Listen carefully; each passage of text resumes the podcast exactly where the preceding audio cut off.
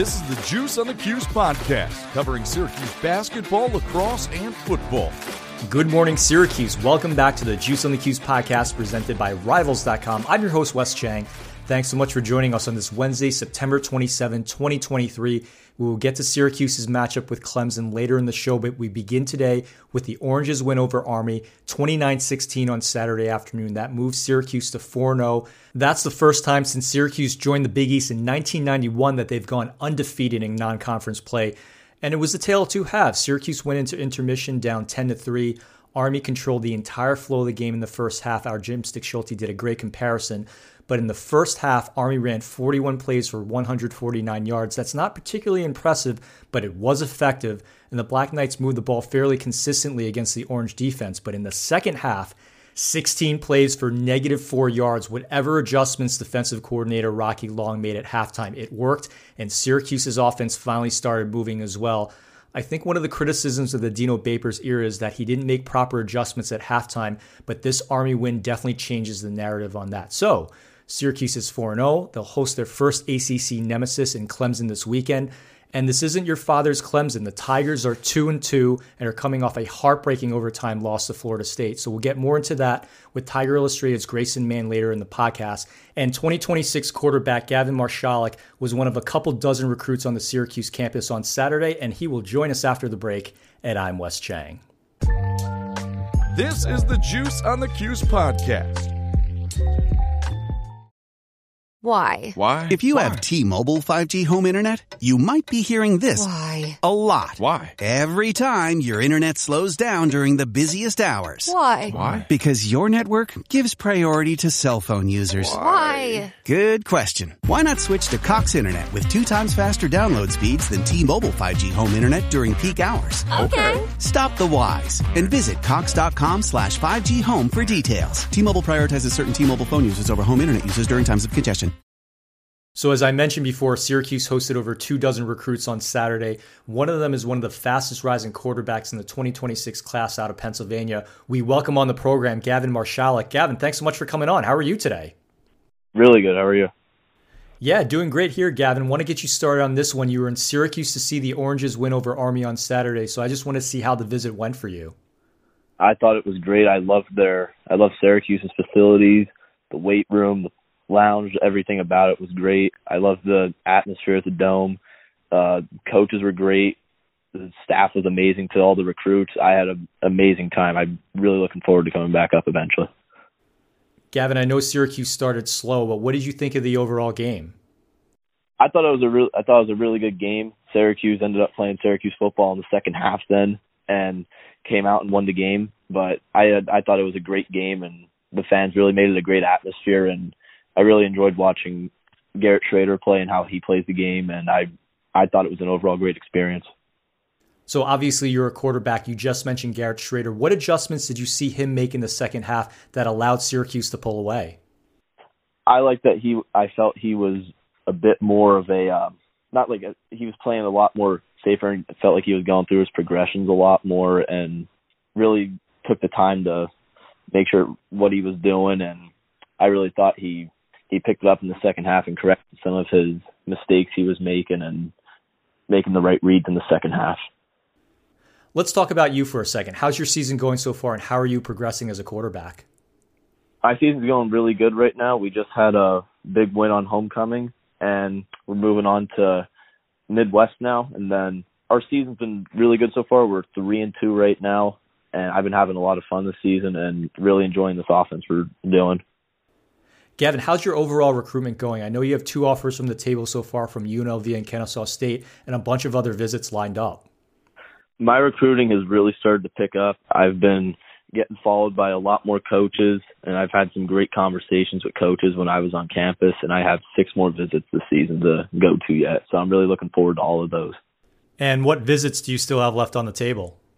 On this October 7th, I'm going to, I'll be at Temple. October 14th, I'm going to Pitt. October 21st, I'm going to UConn. And then October 20th, I'm going back up to Penn State. November 4th, I'm at Rutgers. And November 18th, I'm at Maryland. Wow, that's obviously a really busy schedule. How does it feel to see your recruitment blow up like this just as a sophomore?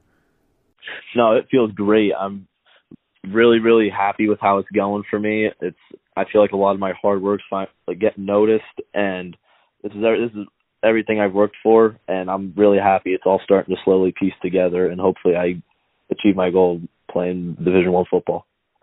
Gavin, we've seen you at the Rivals Camp Series in New Jersey and then again at Syracuse Elite Camp over the summer. But for those people who haven't seen your tape yet, tell us about the kind of quarterback you are and what you want to develop into. I'm, de- I'm definitely a pocket passer, but I have, if nothing's there, I have no problem taking off and and running. But I want to develop into more of a uh, our offense. We're, we're a lot of pocket passing, and we we have a lot we have a lot of sprint out in. So I want to really work on uh, work on out of the pocket, and I just want to develop into more of an overall like pocket pa- like dual threat type quarterback. But I'm definitely a pocket passer, and have no problem taking off if I need to. I wanted to get back to your Syracuse visit for a moment. You had a chance to speak with the coaching staff. What coaches did you speak with, and what did you guys talk about? Oh, I had, I felt I had some, um, I had a really good conversations with all of them. I got to talk to uh the assistant quarterback coach, uh, Coach Harris, and just talking about how how my season's been going, and I got to talk to my recruiting, who recruits my area, Coach Acuff. We caught up a bit and just talked about recruiting, and he actually um his roommate went to Bloomsburg, so and that's who who we just beat, and we were just talking about the area and everything, and how he'll be up our way, he'll be up our way eventually, and just talk talk to coaches about how my recruiting's been going and where I'm going, and I had a I had some really good conversations with them. And Gavin, we'll get you out of here on this one. Describe your Syracuse recruitment to date and where Syracuse stands in your overall pecking order. I feel I'm building like a, a really good like a really good and strong relationship with their staff. And I had like I said, I had some really good conversations with the coaches and all the coaches I got to talk to. The the recruiting staff was great. I they really made me feel at home with the how they treated us and checking on us all the time, making sure we if we need anything. The recruiting staff was amazing, and they really made me feel like family and they would love to have me back up for another game, and I would 100% go back up. I loved it. Thank you, thank you, Gavin. Really appreciate you. Hey, thank you. Have a good one. Gavin Marshalek, ladies and gentlemen. Gavin is definitely one of the rising stars in his class. Again, he already has two offers from UNLV and Kennesaw State, and he's definitely on the Syracuse radar. He was at elite camp over the summer, obviously was there over the weekend as a recruit, and I'm sure it's one of many visits to come for him to Central New York. We'll take a quick break. Grayson Mann from Tiger Illustrated will join us after, and I'm Wes Cheng. This is the Juice on the Cuse podcast. Looking for a fun way to win 25 times your money this football and basketball season? Test your skills on prize picks, the most exciting way to play daily fantasy sports. Just select two or more players, pick more or less on their projection for a wide variety of stats, and place your entry. It's as easy as that. If you have the skills, you can turn $10 into $250 with just a few taps. Easy gameplay, quick withdrawals, and injury insurance on your picks are what make Prize Picks the number one daily fantasy sports app. Ready to test your skills? Join the Prize Picks community of more than 7 million players who have already signed up. Right now, Prize Picks will match your first deposit up to $100. Just visit prizepicks.com slash play100 and use code play100. That's code play100 at prizepicks.com slash play100 for a first deposit match up to $100. Prize Picks, daily fantasy sports made easy. So Syracuse faces its biggest test of the season this weekend when it hosts ACC power Clemson.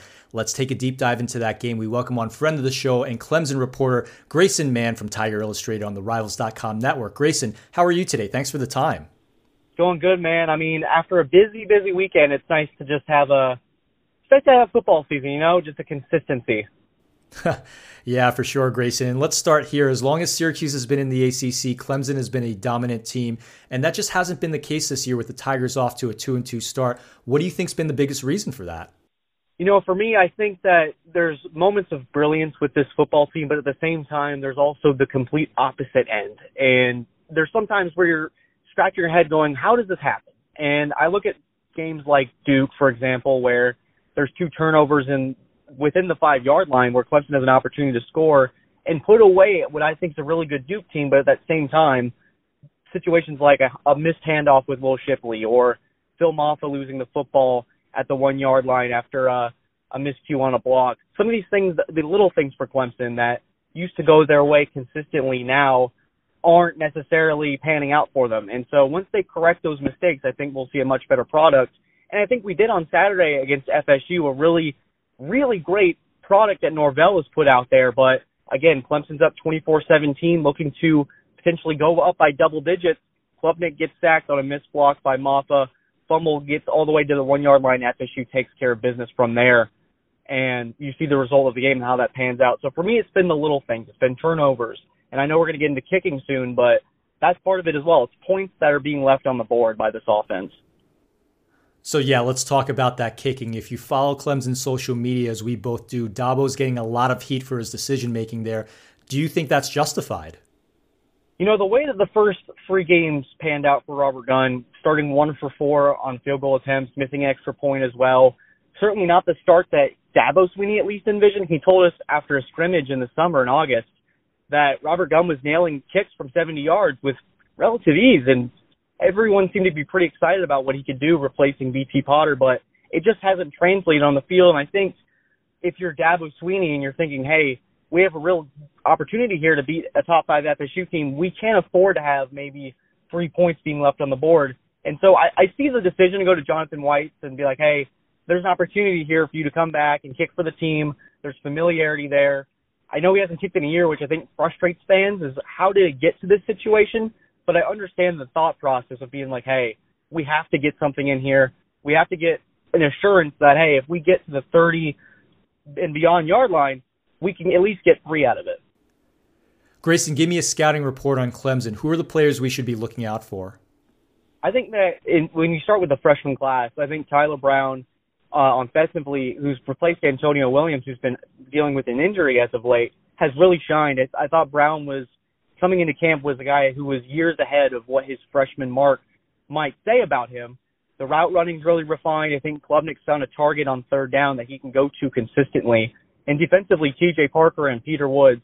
Woods has been a big name in the recruiting trail, but I think their play on the play on the field and through these first four games has really justified that hype. And for me, Xavier Thomas, I know he's been a name that's been floating around Clemson for a long time, but he had a great outing against Florida State, really brought consistent pressure against Jordan Travis and really I think when he plays well, it really galvanizes the crowd. You could see that on Saturday.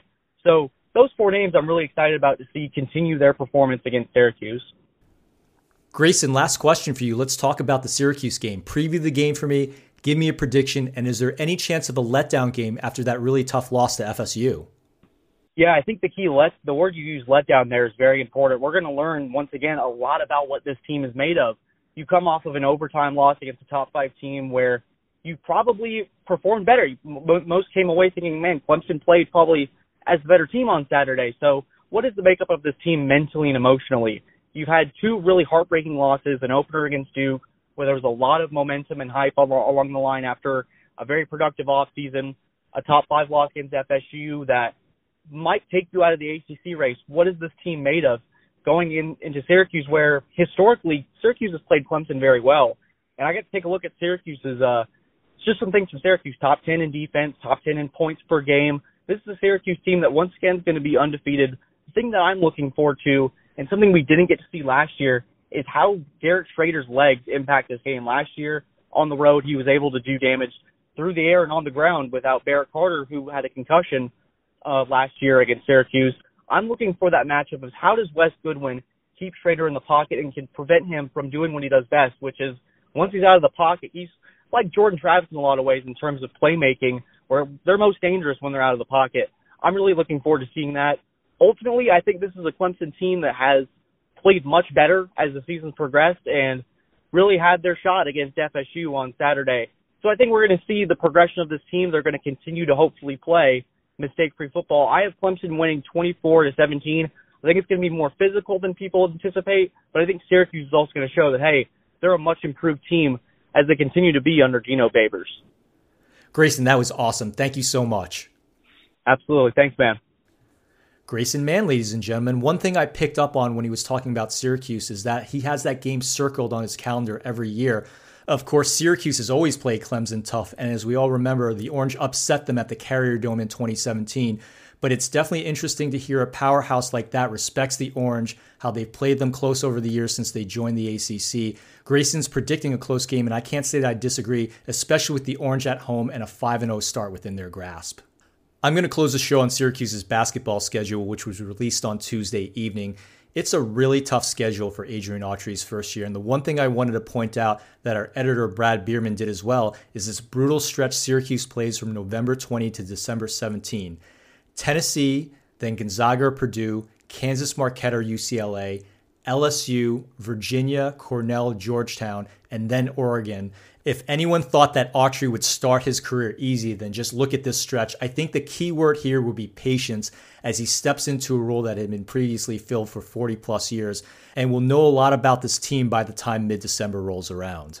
That's it for us. I want to thank my guest, 2026 quarterback Gavin Marshalek, Tiger Illustrated's Grayson Mann, and this is Wes Cheng reminding you that if you're wearing a bandana, you better have something wise to say because you're already starting with a credibility deficit.